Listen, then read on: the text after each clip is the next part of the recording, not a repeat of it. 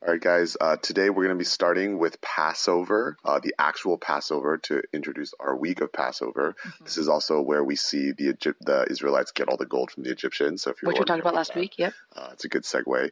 Um, and Passover is going to be a really powerful uh, motif um, or forerunner for Christ, as many of you may know.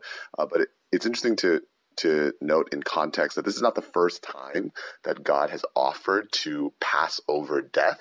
Uh, Really, we see that with uh, Abraham when he offered Isaac, Isaac. and there was a ram. Uh, Even Adam and Eve, right? He passed over them and covered them with animal skins. in. Sodom and Gomorrah, we see that he was willing to pass over right uh, judgment for the sake of the righteous. But this is the first time that he's going to now institute, Institute. it as something for the entire people for them to do in remembrance of who God is. And God is big on remembrance. And so if you look through the Bible, there are actually times when the people of God celebrate Passover. That's generally like high, one of the high points is when they celebrate Passover. But sometimes when you read those, it said like, this is the first time they celebrated Passover since like a bunch of years. Right.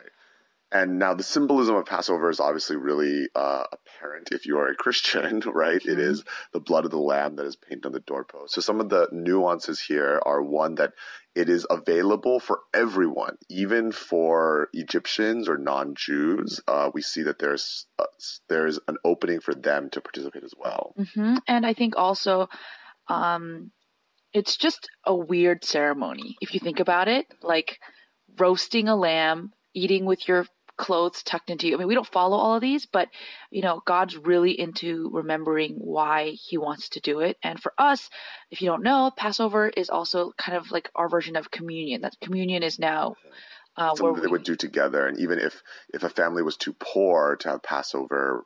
To have a lamb that God specifically said, then if You you, have, invite yeah, them. invite them in, right, to do it with you. Yeah, so just a couple things to just point out um, as you read. Just look for little details like uh, the lamb's bones aren't broken. Oh, I wonder what that's about. You must consume it all. Hmm. Uh, there's a thing with the leaven, um, which is going to be again another motif that's often used, but uh, Not there, that yeast is bad. but there is a practical there is a practical symbol of that because um, if you leaven bread, it goes stale really fast, Mhm. right? And I think what one of the the images that God is giving, right, is that this idea of the Passover it is something that's meant to last, right? It's not just a momentary thing. So uh, as we finish reading for this week, I hope you guys just remember this story and just think about you know what it meant for God to really deliver Israel from the superpower of the day, Right. right? Like, and so when we look at Jesus this week, right, that He is delivering us from literal death. Right. And I think also like to remember that what he is now asking of the Israelites to do, uh, yes, it is very, it is very um, easy to do, but at the same time, it is very public to do. Right. Like imagine if you came over to our house and you saw blood painted on our doorposts. Anna, are you okay? right? Like, um, I think that what it means to partake, and that's something that we're going to be looking at this week. What does it mean to really partake in the Passover in Christ? One of the things that is true is that it is very public. It is Mhm. definitely something that you that is not just between you and God. It is something that we do as a community. And so, yeah, um, uh, and as we just read through the rest of it, um, I hope that you know you're really encouraged to see that from the beginning of time, God has made a way for us to be saved. Right. And uh, so, especially as we read something um, in Exodus or even in the Old Testament, and it is so clearly about Jesus.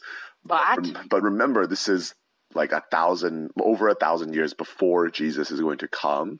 And one of the really powerful things is to see what God is saying to these people, these Israelites, especially knowing what is going to happen to them in the near future, that they are going to be delivered and yet build a golden calf and lack faith. And yet he institutes.